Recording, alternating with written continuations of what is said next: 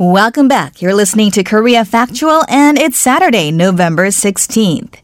The stock value of a U.S. specialty party supplies chain Party City had lost two thirds of its value earlier this month. The company pointed to the longer than expected helium shortage as one of its woes, denting balloon sales. Did you know that helium supply on planet Earth is limited and that prices have been going up for this reason? In today's FYI, we double down on the story of helium, and for this, we welcome Professor Sophia Hayes from the Department of Chemistry at Washington University. Hello, Professor Sophia. Hello there. Thanks for having me on your program. Awesome. Thank you for being here. So, helium, it's known to be the second most common element in the universe, but it's also very rare right here on our planet. Why is that the case? Well, you know, it's because helium escapes the Earth. It's one of the only elements that does so. It's because it's lighter than air it's unreactive, and so it's able to slip through our atmosphere and escape into outer space. Wow! So it's it literally floats up out of Earth. It literally floats up and escapes through the clouds and exits out into outer space. We can't hold it here on the planet. Mm-hmm. So as our planet uh, or as radioactive decay makes helium an atom at a time, it turns out that it gets out unless it's trapped underground somewhere. I see. Uh, you mentioned radioactive decay. Um, so I imagine it would take many millennia to actually create helium on Earth. And I understand it's also a non renewable resource. Exactly. So helium, the atom, comes because there's the radioactive decay of uranium and thorium primarily. What that means is these big uranium and thorium atoms break down, and what they spit out is a helium atom in that process. Mm. So we make it one atom at a time. So when you say it takes millennia to make it, what you I think mean is that it takes millennia to make quantities of it that we use, for example, in everyday life. So as we've been seeing this underground radioactive decay occurring, it collects into small pockets. And when we mine natural gas or extract natural gas from underground, the helium comes up with it. We're able to separate those two gases, the mm-hmm. helium from natural gas or methane, mm-hmm. and then that's how we collect it. So, yes, it is a non renewable resource in that whatever we use, if we don't recapture it, we lose it because it floats up out of the atmosphere, just like you said. That's fascinating because I mean, when you think of helium, the the regular person I think just thinks of balloons, um, but it is it is. Uh, precious resource in some ways. What are some exactly. ways that helium has been used throughout history, uh, other than filling up party balloons? I, I understand it plays a big role in space exploration as well. Yeah, there are so many uses. Um, it's amazing because, of course, most of us touch upon its use in helium balloons for parties. That's how, you know, a fanciful use of it and something that I enjoy myself nevertheless, it's used in the in the space program. It is used for rocket engines to pressurize the gases that are used in lifting applications like that. It's also used in balloons, like weather balloons and so forth, and scientific instruments that are floated. But you know, there's other kinds of uses that we don't see every day or we don't think about. It turns out that it's used heavily in the semiconductor industry. Mm-hmm. So every chip you handle, in some sense, has been touched by helium because helium is used in those processing of those kinds of devices. It's also used in fiber optics. It's a component that's used in a number of lasers that we use. So those red lasers that we often see are sometimes what are called helium neon lasers. So there's a whole bunch of applications that people don't think of immediately. And I understand you uh, also have superconductors in your own laboratory.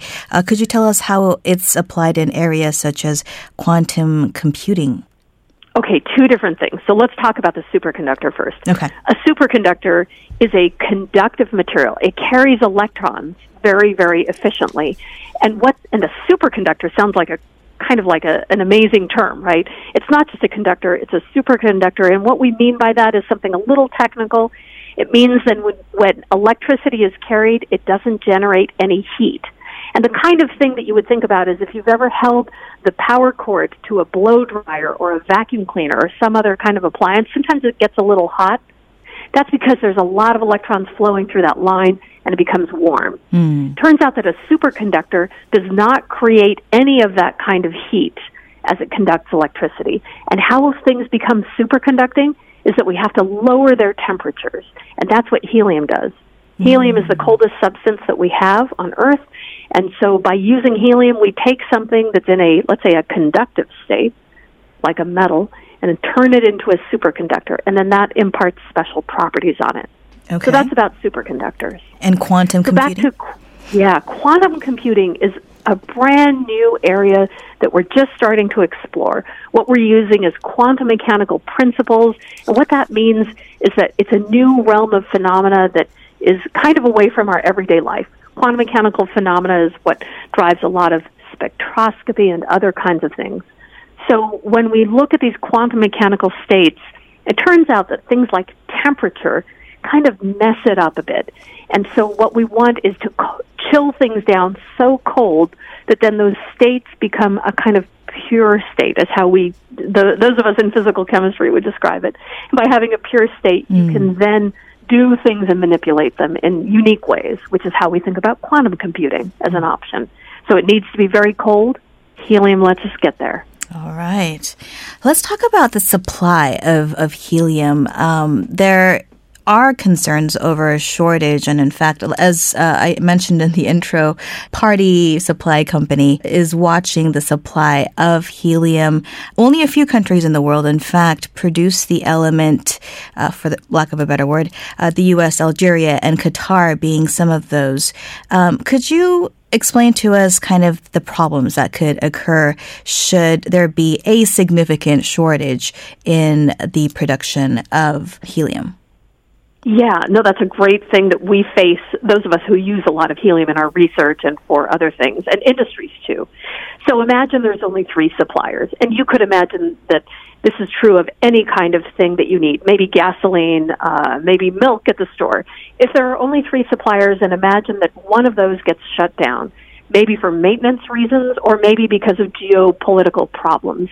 So Qatar being one of those, and Algeria both being in areas of the globe that are off site, for example, from the U.S. supply. So mm-hmm. those of us in the United States, we have a domestic source, and yet if any of the international sort of supply lines are interrupted, then sometimes we see difficulty in obtaining it even from the U.S. market. Mm. So um, in some of the past shocks, it turns out that uh, the Straits of Hormuz might have had some conflict going on, so Qatar gets shut down. And then if there's pipeline maintenance in the U.S.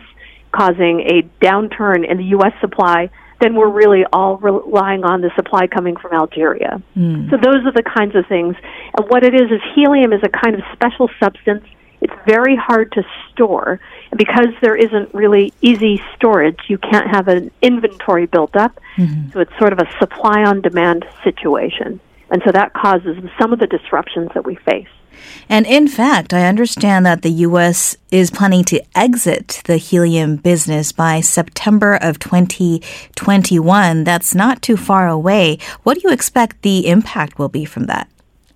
Oh, you know, I'm just a scientist. I have to tell you, none of us really know the answer to that question. It is the first time that the U.S. Strategic Helium Reserve will be shut down it's going to be privatized. Mm. Nobody knows what that looks like. So the truth is, we chemists would say we're in a non equilibrium state. And that just means that we have absolute uncertainty. Okay. We've never seen a situation like this. Uh-huh. So the questions about supply and whether people will be able to obtain the helium they need is a very big open question to all of us. So there's a lot of uncertainty here in the United States about that. Is it possible for other countries to begin producing helium or discovering helium?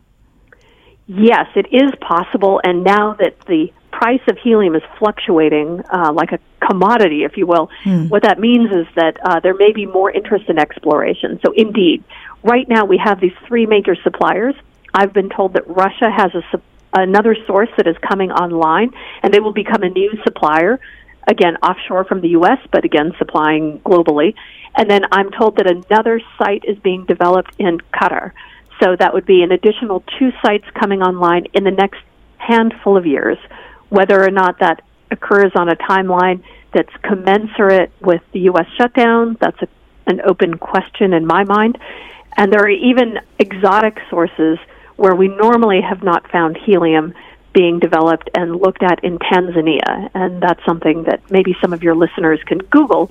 Look up Tanzania and helium, and it's an exciting new find where we haven't looked for it in the past. Wow, you're really watching this quite closely. Should there be a supply shortage, I suppose uh, balloons may be the first to be hit. Is that something we should be worried about, you think? I think we should all be worried about it. We should treat the balloons as a luxury item to be enjoyed, but to be treasured as a sort of special thing. But yes, we should all keep an eye on what's happening. And actually, the balloon market is the canary in the coal mine, so to speak, to use that phrase. It's the first indicator that, that there's a problem in the market to those of us in the research side. And I suppose it's our connection to uh, helium as well. It's something that we regular people can understand uh, the the value of, of, of for no, helium. No, absolutely. But before, but not just balloons. Let me say one other application I neglected to mention. So helium is used in every magnetic resonance imaging or MRI machine used in hospitals. Mm. And while many of them are in closed cycle loops, kind of like the radiator in your car circulates cooling fluid, it's the same idea. And yet, every once in a while, you know that has to be topped off. So, MRI machines, every single one, needs helium in order to provide that imaging capability. So as helium becomes short worldwide, or if there's a global shortage in the coming years, this will affect our ability to have MRIs go into different markets where they may not be presently. So it's certainly impacting more than just helium balloons. Many of us uh, have some kind of connection to MRI imaging through medical diagnostics. Absolutely. A fascinating discussion. Professor Sophia Hayes, thank you so much for your time. Oh, thank you so much for having me on. I really enjoyed it. That was Professor Sophia Hayes from the Department of Chemistry at Washington University. If you have opinions on any of the topics we're discussing on the show today, do send us an email, koreafactual at gmail.com. Coming up next is The Continuum, where we try to understand current events by looking at the past. We'll be back.